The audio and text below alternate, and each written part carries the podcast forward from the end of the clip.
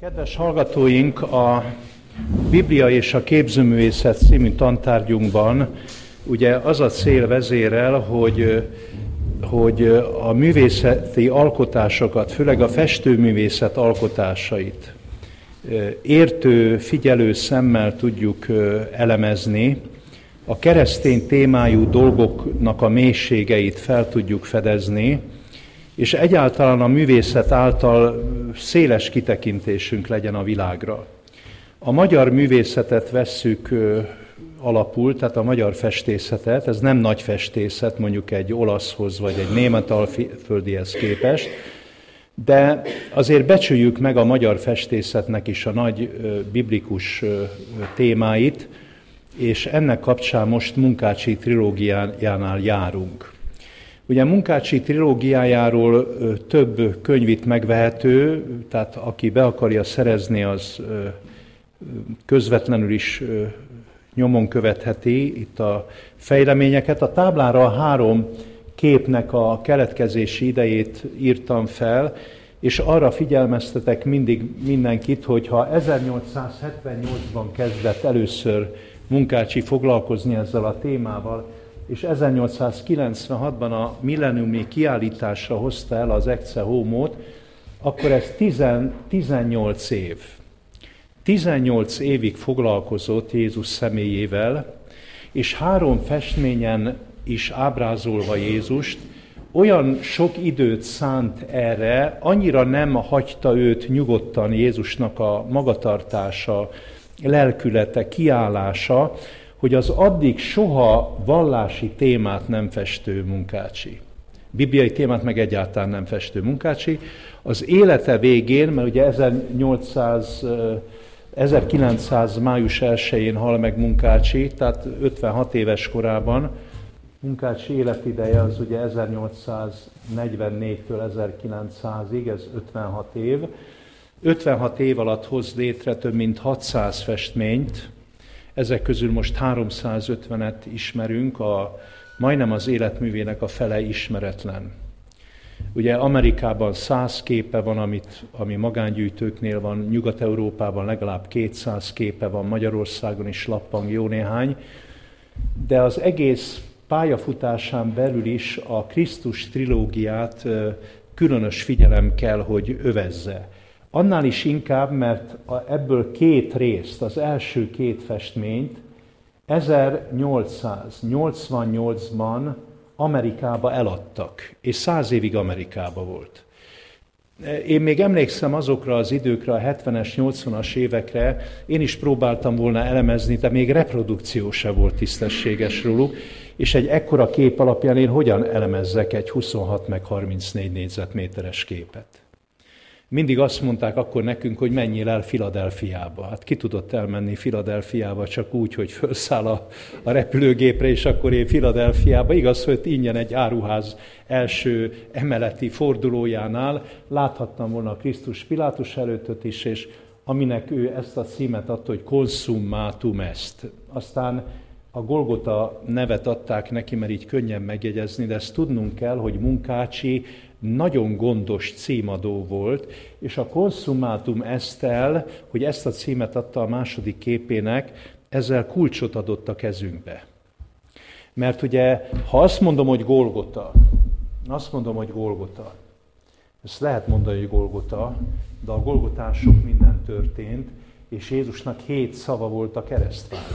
De hogyha azt mondom erre a képre, hogy consummatum est, akkor ezzel a festő azt mondja, hogy Jézusnak, Jézust én a hatodik szavánál ábrázolom, az volt a consummatum ezt latinul, tehát a beteljesedett.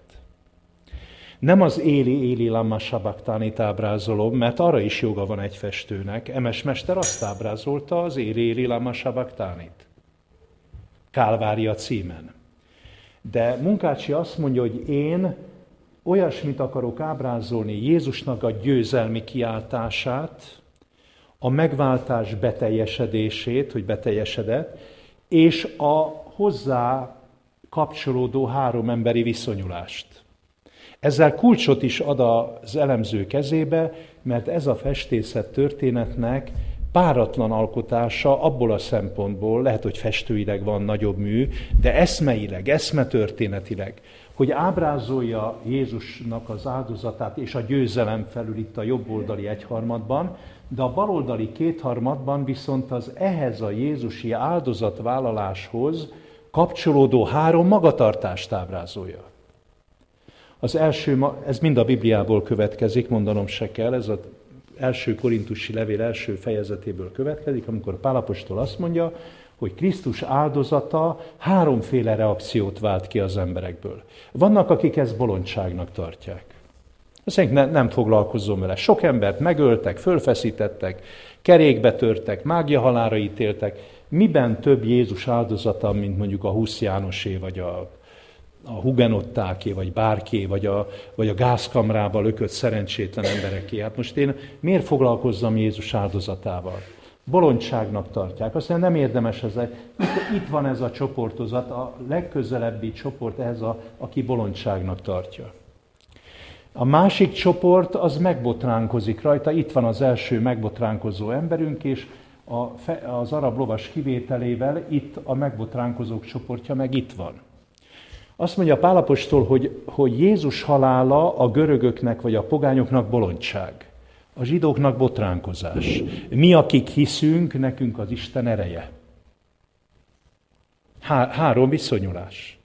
Vagy megbotránkozol rajta, vagy bolondságnak tartod, vagy elkezdesz gondolkozni róla, mind mélyebbre, mélyebbre jutsz, és talán eljutsz a hitig, mint a jobblator, eljutsz a hitig, mint a római százos, eljutsz a hitig, mint ez az asszonynak, és eljutsz főleg a hitig, mert hogyha nézed a képet itt, két alak vonja magadra a figyel, magára a figyelmedet, az egyik Jézus, a másik az arab lovas. Tehát Munkácsi nagyon jó címadó volt, Munkácsi tudta, mit csinál, Munkácsi nem véletlenül festette ezt meg, ezt a 26 alakos képet így, hogy megfestette, még a cím adással is utalt arra, hogy ő mit akart létrehozni. Persze lehet, hogy nem sikerült neki létrehozni, lehet lefitymálni ezt a képet, általában lekezelik ezt a képet a művészettörténészek, azt mondják, hogy ez nem a legjobb kép a trilógia közül, én meggyőződéssel valom, hogy ez a trilógiának egyik legfontosabb képe. Biztos, hogy az első kép az meghatározó és nagyon magas szintre állítja a mércét, de ezt is azt a szintet tartja, mert ilyen Golgota nincs a festészet történetben. Ami egyszerre ábrázolja magát a megváltói áldozatot, de a hozzá viszonyuló háromféle emberi kapcsolódást, magatartást. Ilyen nincsen és ezért szoktam még azt is megjegyezni, bár előttem ez nem nagy érv, hogy élő festő, tehát míg él, élt, él egy festő, és pénzt kap a képért, munkát csinál többet, senki nem kapott ezért a képért a festészet történetben. Leonardo da Vinci se kapott többet első Ferenc francia királytól, Michelangelo se kapott többet se második Gyulától, se senki pápától, mert ezért a 34 négyzetméteres, ez 34 négyzetméteres festményért élő állapotban Munkácsi élt, amikor ugye 1888-ban eladták Amerika egyik leggazdagabb emberének, mai pénzre átszámítva 6 milliárd forintot kapott. 6 milliárd forintot. Most ezt a magyar állam nem akarja 3 milliárd forintért megvenni, és most van a húzakodás, Pák Imre ugye ezt piros drapériával letakartatta ezt a képet, tehát most azért nem hirdetek debreceni tárlatvezetést, mert ugyan nekem megengedné, mert beszéltem vele, és mondta, hogy én le is fotózhatom, hogy mindent csinálhatok vele, de olyan botrányt nem akarok tenni, hogy mi beállítunk oda, és akkor mi nekünk lehúzzák a drapériát, utána meg visszateszik a drapériát. Ilyen botrány nekem nem hiányzik. 1888-ban Amerika leggazdagabb embere, John Vénemaker fizetett ezért 6 milliárd, mai értéken 6 milliárd forintot, a másik képért is nagyon nagy árat, kb. 4 milliárdot fizetett, de ez a két kép, tehát a Krisztus Pilátus előtt és a Consumatum Ez vagyis Golgota egészen 1988-ig, tehát könnyű megjegyezni, 100 évig Filadelfiában volt. Ezt élő ember nem nagyon látta reprodukció is olyan készült róla, amilyen. Magyarországon enne, ennek a trilógiának, hogy úgy mondjam, a magyar nép által való elfogadása vagy befogadása összesen ugye ezután árverésre vitték a képet. 1997-ben került vissza a két kép Magyarországra, tehát nincs még 20 éve. Na most 20 év nem elég sok idő, hogy egy ilyen hatalmas ö, trilógiát, egy ilyen hatalmas három részből álló alkotást megismertessen az emberekkel, főleg pedig nem, nem egy ilyen időben, amikor ugyan három millió magyart elvittek már Debrecenbe, a Déri Múzeumba, de hogy járom az országot a képek elemzésével, mindenütt azt mondják nekem, főleg faluhelyen, hogy elvitt engem a plébános úr, meg a püspök úr is ott volt, és elvitt engem, de öt perc alatt végig szaladtunk előtte. Most ezek a festmények legkevesebb egy fél óra, egy óra elemzést igényelnek, mert itt ezeknél a festményeknél, ahogy már belekezdtünk ugye a, az első festménynek az elemzésébe a múlt alkalommal, itt nagyon sok ö, ö, probléma merül fel. Ö, probléma egyáltalán az elhelyezés. Nagy alakú képeknél általában nem szimmetrikus elhelyezést ö, választanak a festők, hanem az aranymetszésnek a szabályát követik. Tehát itt is egy aranymetszéses kép van előttünk. Tehát körülbelül Jézus az aranymetszési ponton van. Tehát nem középen, tehát azt nevezzük szimmetrikusnak, a teljesen középen lenne. Az aranymetszés szabály az a körülbelül az egyharmad és a kétharmad úgy aránylik egymáshoz, ahogy a kétharmad az egészhez. Ezt pontosan ki lehet számítani, csak úgy hozzávetőlegesen mondom, nem tudom én ezt pontosan tört számmal kifejezni, de körülbelül így, ha megegyezzük, hogy a tömeg csak egyharmad. Tehát a tömeg csak egyharmad. A politikai vezető, meg az egyházi vezetők, ez kétharmad. Tehát ha ezt nem vesszük tekintetbe, hogy ezzel már mond valamit ez a szerencsétlen festő, nem? Mert levetítettem az előzményeket, hogy először Munkácsi nem így akarta megfesteni, hanem úgy, hogy szimmetrikusan, nagy tömegjelenettel akarta megfesteni.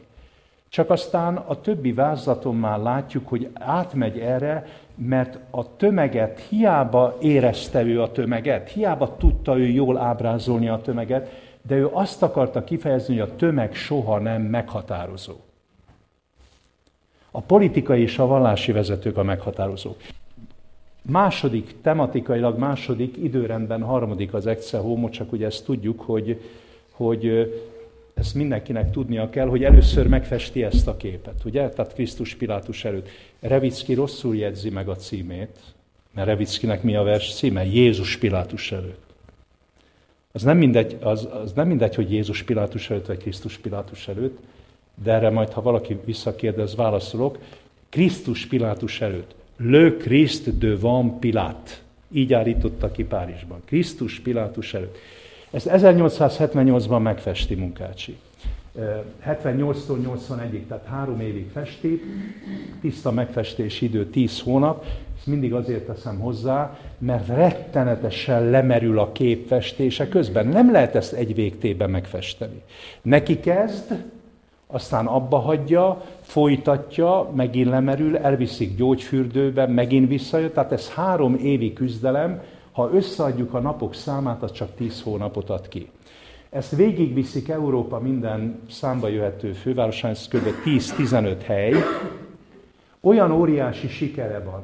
Nem csak keresztények, zsidók, de ateisták is. Megdöbbenve állnak, mert a kép sokat mond. Feszültség, ugye? Politikai hatalom, erkölcsi hatalom. Hatalom igazsága, igazsághatalma ezek a félelmetesen eltorzult papi fejedelmek, a kakuk, tojás, Arimatei József, meg egyáltalán az asszony szerepeltetése a gyerekkel, a, a fiatalember szerepeltetése, a Krisztusra rámutató, később egy másik kihallgatást előkészítő férfi. Tehát annyi minden van, tehát ez, ezt be kell fogadni. Állni kell előtte, nézni kell, 10 méter kordont vontak, és 10 méterről nézte, ez 26 négyzetméteres a kép. Tehát körülbelül, hát ezt a fal felületet nem szélességében, magasságában kicsit túlszárnyalva betölteni, nekünk is ezt elég sokat kellene taglalnunk, hogy, hogy minden ízében ez a kép számunkra jelentéses kép legyen. Minden esetre Párizsban 300 ezeren nézik meg, Budapesten 80 ezeren, három hét alatt, Bécsben 55 ezeren, minden európai fővárosba szinte elviszi Zédelmeier, a munkácsinak a műkincskereskedő jó barátja, kis gravírozást készített, azt is meg lehet venni, képeslapot készített, azt is meg lehet venni, és külön vagont épített, hogy ezt föl lehessen feszíteni egy vagon közepére, és mondta, hogy Munkácsi még 52-szer hozzányúl Krisztus alakjához, mert annyira küzd az, hogy ő Krisztus, ahogy az ő lelkében ott van az igazság és szeretet királya Krisztus, hogy, hogy azt adja vissza a kép. Igen, ám csak Európa összes fővárosában azt mondják, hogy mester.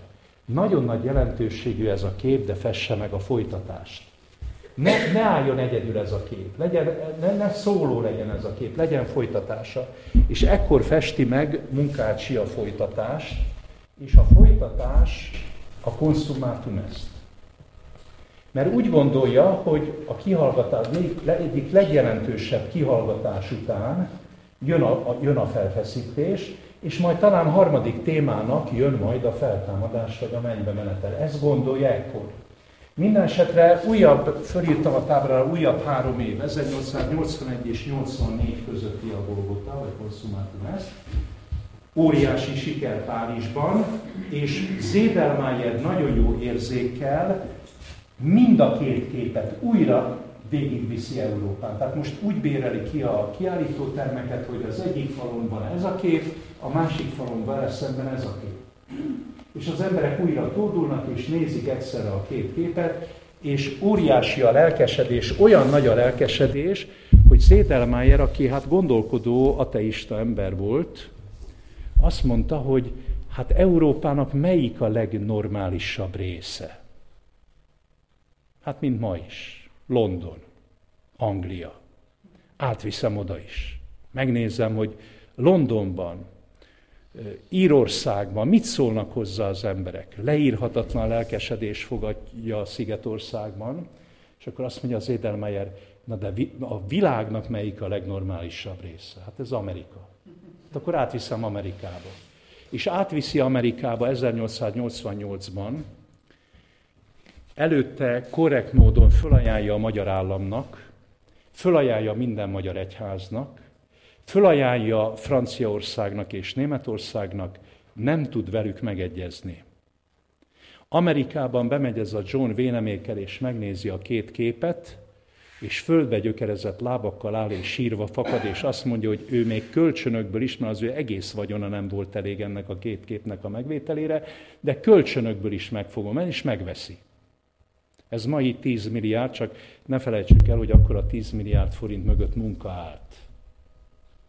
Mai 10 milliárd forint mögött elképzelhető, hogy bizonyos esetekben semmi nem áll.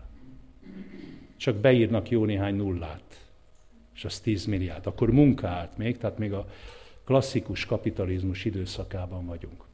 És akkor először a palotájába viteti a két képet, utána a lelkiismeret furdalása támad, hogy miért csak én nézzem, akkor a legnagyobb áruházában kialakított egy, mondom, egy ilyen lépcső feljárónál, ha fölmész az első emeletre, az egyik falon ez a kép van, a másik falon ez a kép. És Filadelfiában éli túl az első, második világháborút, ugye hát világháborút Amerikában nem volt könnyű volt túlélni, ott éli túl a kép, ez a két kép, száz évig van Amerikában ez a két kép, és úgy, úgy kerül vissza majd Magyarországra. De mondom, ezt tudni kell a képnek a születés történetéről, a trilógiának a születés történetéről, hogy először ez a két kép született meg. De most nem így van kiállítva, joggal nem így van kiállítva, mert tematikailag viszont ezután jön az egyszer, Róma és a Golgota a harmadik. Na de miért nem festette meg a feltámadást Munkácsi? Vagy a mennybe menetelhez miért nem nyúlt, mint témához? Mert ő már nyilatkozott amerikai lapoknak, mert olyan nagy volt a siker, meg hát el is adta Amerikában. És kérdezik, mester, akkor ebből csak két kép marad? Nem lesz ebből trilógia? Azt mondja, lesz trilógia, már, gond, már dolgozom a feltámadáson. Hát kegyes hazugság volt, mert semmi nem maradt meg róla, hogy a feltámadáson dolgozott volna, mert tudnék, előbb észbe kapott. Előbb észbe kapott. Ez a kép feszültségekkel teljes. Ez a kép is feszültségekkel teljes. festek egy harmadik képet, ami maga lesz a feloldás, a harmónia, a problémamentesség. Hát nem illik bele. Hát nem illik bele. Hát tematikailag nem illik bele. Aztán erre a képre tódultak az emberek mindenféle ember, mert van mit gondolkozni rajta. Ezen is van mit gondolkozni, mondom, ez a három viszonyulás, amit hát én fejtettem ki először részletesen, de szégyen szemre mondom, hogy ezt miért nem fejtették. Én azért jelentettem meg a munkácsi könyvemet, mert nem fejtették ezt ki, mert túl felszínesen bánnak munkácsival, ma munkácsi egy leírt festő. Ma semmiben nem tartják munkácsi. Témáit sem, ezeket a témákat sem, Hát nosza rajta mondom, ha egyszer megjelentethet az ember egy munkácsi könyvet, csak ki kell ezt fejteni, de igazat adok munkácsinak, hogy nem festette meg a feltámadás sem a mennybe menetelt, mert egyrészt nem élik bele az eddigi két kép együttesébe, másrészt pedig attól is félt eszmeileg, hogy, hogy senki nem lesz majd rá kíváncsi. Mert az emberek se a feltámadásban nem hittek, se a mennetelben nem hittek. Ez is a háttérben áll. Mind a kettő. A technikai dolog, a szerkezeti dolog, hogy nem illik bele a, a feltámadás és mennymenetel, mint harmadik kép, bármelyik legyen is az. Másrészt ez az eszmei dolog is. Tehát mit tehetett Munkácsi, de ezáltal vált a festészet történetnek egyik érdekes jelenségévé. Tudni, hogy ő Pilátusnak mind a két kihallgatását megfestette, mert szerencsére az első festményen az első kihallgatás van rajta. De Jézusnak két kihallgatása volt Pilátus előtt, és Munkácsinak nagyon a kezére játszott, hogy ez a két kihallgatás, ez tartalmilag is, lelkületileg is nagyon különböző volt. Itt még Pilátus magánál van, még küzd Jézusért, itt viszont Pilátusnak ez a ragyás arc, ez a teljesen összeesett személyisége már előrevetíti a sötét árnyat, hogy itt Pilátus meg fogja adni magát a tömegnek, és főleg a bekiabálásoknak. Itt is bekiabál ez az ember, aki Jézus feje fölött kiemelkedik a tömegből és rámutat a bal kezével, és itt is egy óriási bekiabáló ember van a középpontban, egyébként Budapesten a plakátokra is ő került rá. A harmadik kép azért, azért szakad le, mert itt látjuk, hogy 78, 81, 81, 84. Ezt elvileg már 87-ben meg lehetett volna festeni, de munkácsi tétovázott, más megrendelései jöttek, beteg is lett, és nagy erőfeszítésére a témához csak 92-ben tudott újra visszatérni, és 96, ez azért volt inspiratív évszám, mert ez volt a milleniumi ünnepségek időpontja, és végre Magyarország is ész, észre kapcsolt, és Magyarországon, Budapesten konzorcium jött létre, hogy megvásárolják a képet. Tehát, hogy most már ne engedjék nyugati kézre kerülni a képet. Ez a konzorcium kifizette munkácsinak az Homo árát, és az Excel Homo Budapesten maradt. És hogy később miért került a Déri Múzeumban, ez is egy különös regény történet, ezt is tudjuk, hogy miért. 1930-tól fogva van ez az Exe Homo kiállítva a Debreceni Déri Múzeumban. Tudnék, Déri Frigyes vette meg a konzorciumtól más, másodjára, és Déri Frigyes posztókereskedő volt, és nem volt családja. És az volt a végakarata, hogy mivel nincs kire hagyni a műkincsgyűjteményét, hogy annak a magyar városnak adja a műkincseit, és köztük ezt a hatalmas, szintén 26 négyzetméteres festményt, amely magyar város hajlandó ezért a festményért külön épületet építeni derékember volt, nem, hogy ilyen magas föltétel szabad. Tehát nem mondta, hogy most a, mit tudom én, egy pécsi képtár, vagy budapesti múzeum, nem. Annak a magyar városnak adom, hogy külön épít egy múzeumot ezért a képért, abban a hitben, hogy majd a másik két kép is majd csak visszakerül. És akkor már aztán igazán van, van oka annak, hogy egy egész múzeumot építsünk. Először Baja jelentkezett, utána Miskolc jelentkezett, egyik se tudta felépíteni, aztán Debrecen jelentkezett, Déri Frigyes úgy 1916 környékén kérte ezt, és rá egy olyan 14 évre Debrecen megépítette a Déri Múzeumot. Ezért Déri Múzeum, mert a Déri Frigyes emlékére emelt múzeum, tehát ez nem tévesztendő össze a Dériné, meg nem tudom, ez Déri Frigyes posztókereskedő emlékére emelt múzeum, és ott a múzeum közepére, tehát van egy külön terem, a munkácsi terem, és ott a közepére vetették, itt ki, kihagyták a helyet baloldalt a Krisztus Pilátus előttek, ott meg kihagyták a helyet a Konsumátumesznek vagy a Golgotának, és 1930-tól 97-ig ez egyedül árválkodott ott a múzeumban. Amikor Amerikából visszatértek a képek, 97-től fogva most már a három kép ott van, az első képet megvette a magyar állam, tehát ez egy másfél évvel ezelőtt megvette a magyar állam. Ez a kép, ez Debrecen város tulajdona. Most jelen pillanatban a Golgota vita tárgya, és mondom azért van vörös drapériával letakarva, mert nem született meg a magyar állam és Pák Imre a tulajdonos között megegyezés. Tehát ezt, ezt, a, ezt a történetet tudjuk, hogy tulajdonképpen a harmadik képpel Munkácsi visszakanyarodik az első kép utáni témához. Tehát ezt ismerni kell. Hogy az időrend így áll össze, a tematikus rendszerünk viszont egy, kettő és három. Tehát ezt kérem szépen, hogy ezt mindenki jegyezze meg, hogy időrendben így festette meg Krisztus Pilátus előtt, utána Consumatum est, utána Exeumo, de mivel a trilógia tematikus rend, mert azért trilógia, mert egymás után következő mozzanatokat ábrázol, az időrendben harmadik képet föl kell tennünk második képnek. Ugye ez érthető?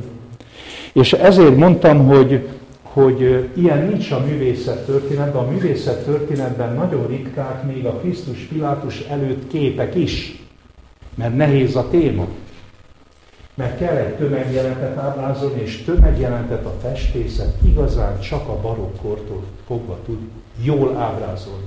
Vannak középkori próbálkozások, vannak reformációkor, de mind esetlenek.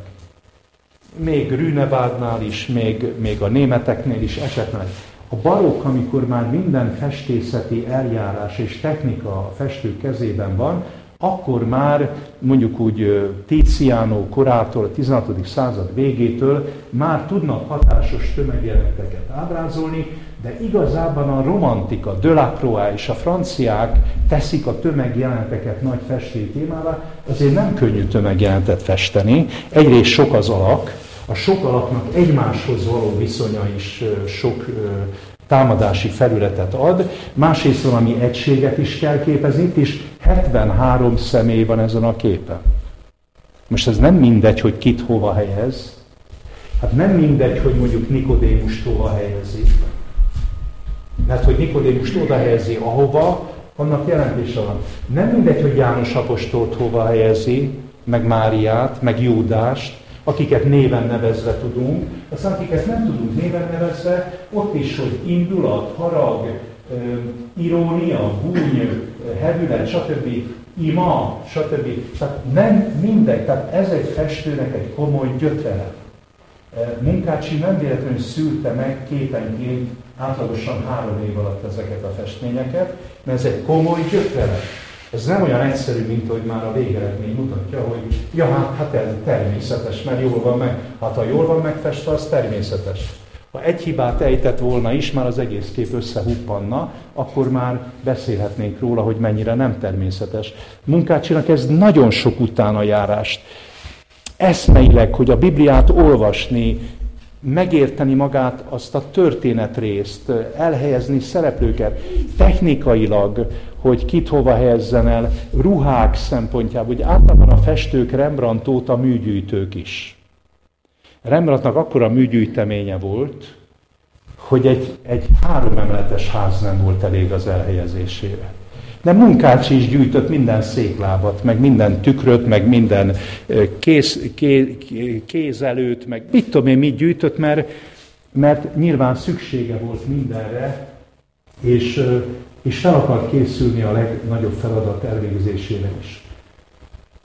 Mivel az el, előző előadáson a Krisztus Pilátus előtt elemeztem, ezt egyébként CD-n mindenki megveheti, 100 kinagyítást tettem egy CD-re, és négy és fél, öt óra előadás anyagot. Tehát ha valaki el akar menni, 700 forint egy CD, ezt mindenki megveszi, és otthon a számítógépén addig elemzés, addig nézi, olyan részletesen, mint hogyha ott állnál Debrecenbe is így néznéd, tehát külön figyelmet fordítottam erre, sőt vannak felnagyítások is, hogy még az esetvonalakat is lehessen látni. Hát ezt Ausztriába kész, készítettem ezeket a derék másolatokat, de hát ezek olyan csak azért van, hogy mutassam, hogy hát ezek a foltok vannak, meg stb. stb. Még mindig jobb, mint hogyha fehér falra mutogatnék, de hát e- ezek nem tudnak 26 négyzetmétert nem lehet így lekicsinyíteni. De mégis azért valamit jelent. Például ezt a képet is onnan kezdem el elemezni, hogy Munkácsi döbbenetesen kiszélesíti a festészet határait, és egész esemény sor, sort visz rá a képre.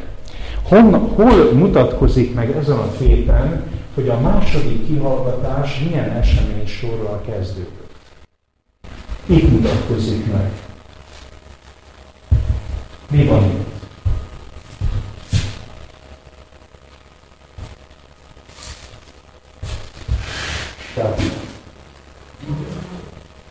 Ez egy börtönablak, nem? Ez egy börtönablak. Miért fest ide egy börtönablakot, amelyen jön a fény? Azért, mert mikor Jézus másodszor visszahozták Pilátus elé, olvassuk el János Evangélium a 18. fejezetét és a párhuzamos Máté Márk fejezeteket, Először Pilátus úgy akarta Jézus szabadon bocsátani, hogy a legdurvább bűnöző, egy köztörvényes bűnöző, Barabást kihozatott a börtönből, ideállította Jézus mellé a mellédre, és megkérdezte a népet, hogy kibocsássak el, akik ti Názáretinek mondotok, vagy Barabás. Mert úgy gondolta szerencsétlen Pilátus, hogy a két arcra annyira rá van írva két élet lényege és két élet közötti különbség, hogy mindenki majd azt mondja, hogy természetesen, hogy Jézus bocsáss de hát ezt a haramiát, aki gyilkos, tolvaj, rabló, ezt is megírják az ember, gyilkos volt, tolvaj volt, rabló volt. De Pilátus rosszul számított, mert a népet annyira feltüzelték már a vallási vezetők, annyira belehajszolták a tömeget abba, hogy Jézust gyorsan el kell ítélni, hogyha ide magát az ördögöt állította oda Pilátus, akkor, akkor is a, a Jézusnak a halála ítélését kérték volna. Tehát nem jött be Pilátus számítása. Ez a börtönablak, de nyilván itt nem lehet barabást ábrázolni. Hanem nem erről szól, hogyha a barabásról szól, akkor ott lenne a kettő egymás mellett. De akkor elesne más témától, ami ezután jön. Ha Barabás elhelyezné bárhol, furcsa lenne, túl sok lenne, tehát ez bőven elég egy ilyen börtönablakkal jelezni, hogy ez volt az első kísérlete Pilátusnak, mert Pilátus pontosan tudta, hogy a vezető kétségből, a nép pedig felhetszent bosszúszomból akarja Jézus életét, fejét követelni, tehát ennyi elég a Barabás epizódnak a, a jelzéséhez. Mi volt utána a második kísérlete Pilátusnak, hogy ez dugába dőlt? De kénytelen kelletlen, akkor Barabás szabadon bocsátotta, viszont mit csinált ezután? Így van, tehát ezután azt csinálta Pilátus, ez volt a második mentő, hogy Jézus megostoroztatja, megkorbácsoltatja. Mi volt a szándék ezzel? Hogy fúj, fújjon a vér, fújjon a vér, de ne a Golgotán. Igen. volt Pilátusnak a elképzelése. Jó, megkorbácsoltatom, folyik a vér, elég meg kell kenni. Menjetek haza. Folyik a vér, elég lesz. Menjetek haza. Hol ábrázolja ezt itt a képen? Jézusnak a, hát itt elég lehet látni, a vérző Jézusra mondjuk nem egy megbízon az egy azért az a Hollywoodi film, minden Hollywoodi film, mert azért nem úgy korvácsolták meg azért, hogy ott bemutatja, mert hogy korvácsolták volna meg, akkor már mentem bele is. De azért folytatjuk, itt vannak a vér csípok Jézusnak, az, az, az jel, megint egy jelzés, és miután ez se jött be, mert a nép üvöltözik, és itt ugye röpköd minden kéz, kéz, és röpköd minden kar, hogy feszíts meg, feszíts meg. Ezután jön a harmadik kísérlet, és ezt állítja ő a középpontba. Ez, ez a harmadik kísérlet, hogy amikor újra Jézust kihozza a megkorbácsoltatás után, bemutatja a népnek, és azt mondja, íme az ember. Őt embernek nevezem. Mert hogy ki milyen ember, az akkor dől el, amikor a nehézségek közben láthatod a viselkedését. Akit így megaláznak, így megszégyenítek, testileg, lelkileg össze akarnak törni, és mégse tudják összetörni, az méltó arra, hogy embernek nevezzék. Ez az íme, az ember, ez egy nagyon magas rendű kijelentés volt. Ezzel Pilátus olyan elismerést mondott Jézusról, ami körülbelül azzal volt egyenlő, mert hogyha itt mondott volna több mondatot, azzal folytatta volna, hogy őt embernek merném nevezni, ő rászolgál az embernévre, ti nem biztos, ti vadak vagytok, ti talán állatok is vagytok, de ő ember, körülbelül ez, ez volt ennek a jelentés tartalma. De a nép továbbra is csak üvölt és Jézus megfeszítését kér, és ezután jön majd a negyedik mozzanat, ezt is jelzi majd munkács, hogy majd beviszi ide, tehát azért hagy ki itt ennyit, mert be fogja vinni újra a pretóriumba, személyesen hallgatja ki, és akkor a negyedik mozzanatként Pilátus eldönti, hogy szabadon bocsátja Jézust. Mindenki olvassa el János evangéliumában ezt a részt, tehát János evangéliuma 18.-19. fejezetében van ez a jelenet, mindenki olvassa el addig a mondatig, hogy ettől az időtől fogva igyekezett Pilátus Jézus szabadon bocsátani. Miután Jézus azt mondta neki, hogy én tudom, hogy nagyobb annak a bűne, aki a te kezedbe adott engem. Én nagyon jól tudom, hogy sokkal súlyosabban vétenek az erkölcs törvényeivel szemben a zsidó főpapok, mint te, aki hajnalóta ismered az én ügyemet, nagyobb a vétke annak, aki a te kezedbe adott engem. Pilátus ezek miatt a, a rövid, nyugodt mondatok miatt úgy megrémült, tényleg, meg hogy a felesége is be, beüzent, hogy semmi dolgod ne legyen ezzel az igaz emberrel, hogy összeállt előtte a kép, hogy itt hatalomféltés, irigység, gonoszság, itt a lehető leggyorsabban Jézus szabadon kell bocsátani. Nyilván az előkészületeket is megtette erre, ezt is jelzi Munkácsi, mert nagyon sok katona van itt.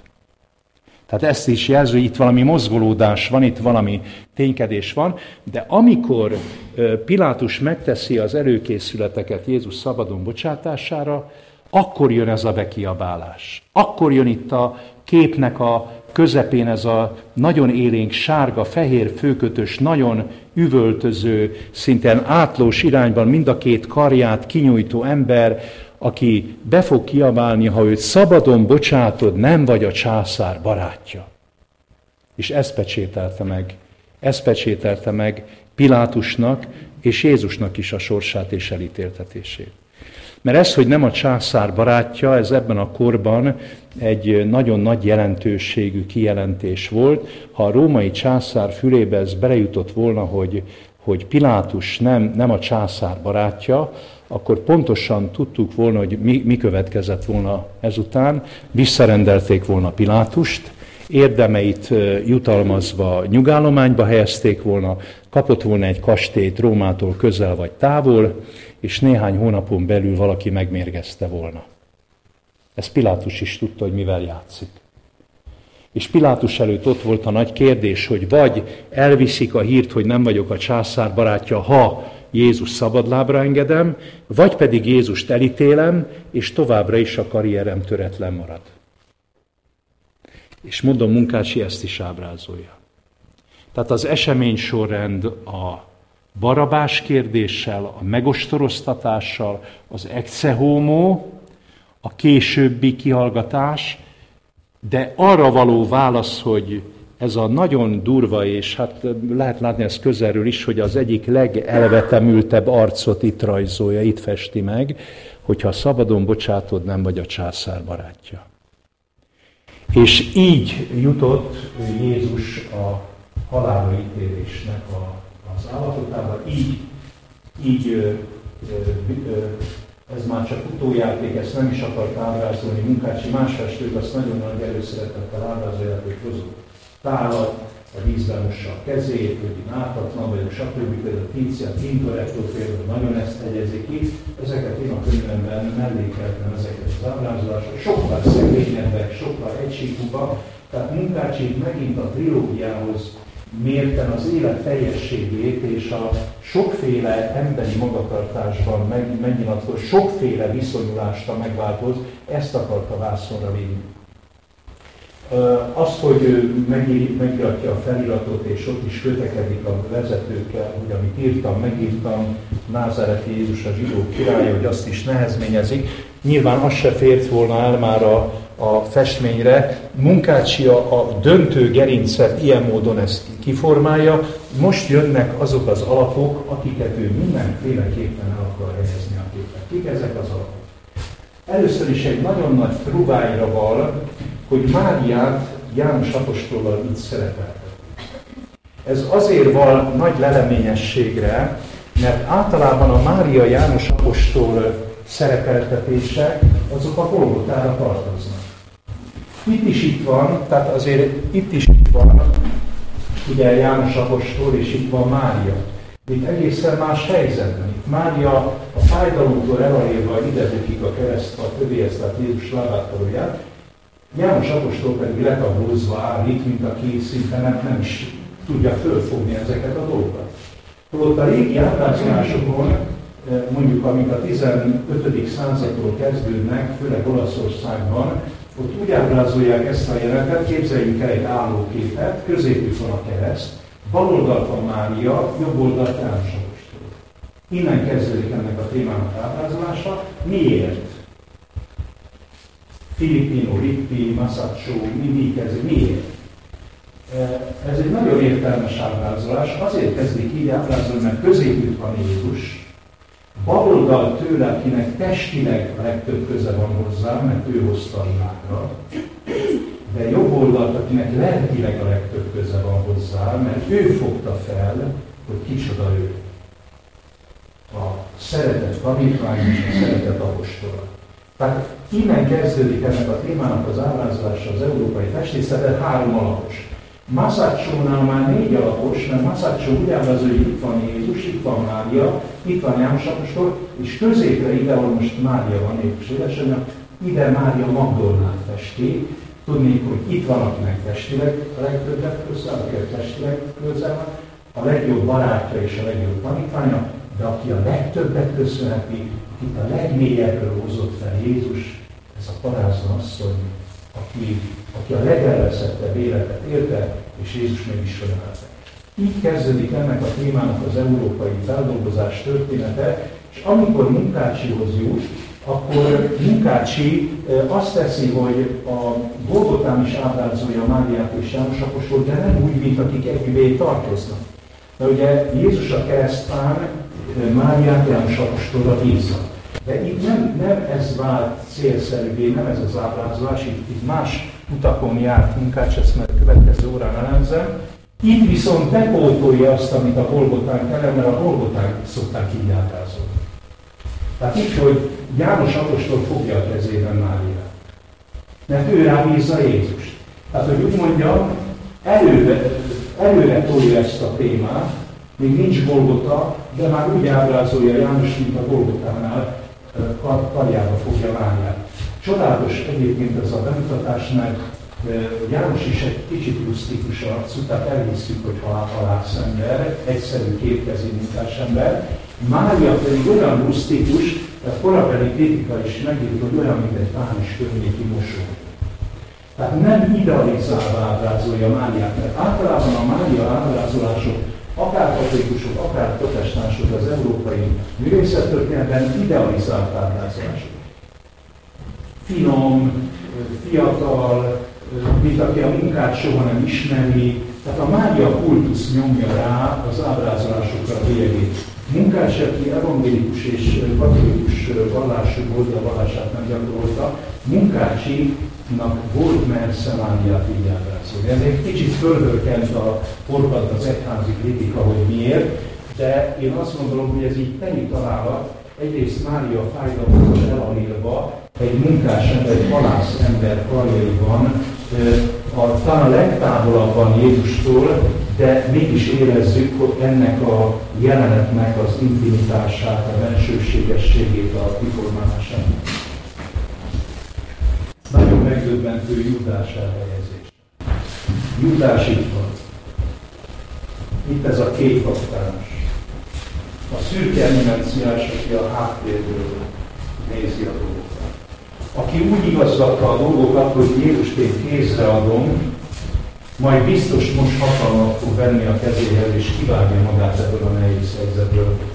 Hát majd levetítjük, hogyha lesz olyan alkalmunk, hogy vetíteni tudunk, csak a falra. Itt van Júdás. Itt van Júdás. A legnagyobb, ugye, aki könnyen azonosítható, az Mária Magdolna, Mária Magdolna, mindig így ábrázolja a festészetről, nem hogy sztereotípia, de aki a nagyon nagy találat, aki egyik várzaton se volt rajta, és a képnek a leg, legnagyobb alapja. Itt jobb oldalt a lépcső, második lépcsőn áll, ez Nikodémus. Aki fölnéz Jézusra, mint akinek Jézus elmondta három évvel ezelőtt, hogy az érszkígyót föltette Mózes, úgy kell az ember fiának is fölemeltetnie, hogy aki hisz benne elmedesszen a örök életelben. Hogy innen folytatjuk.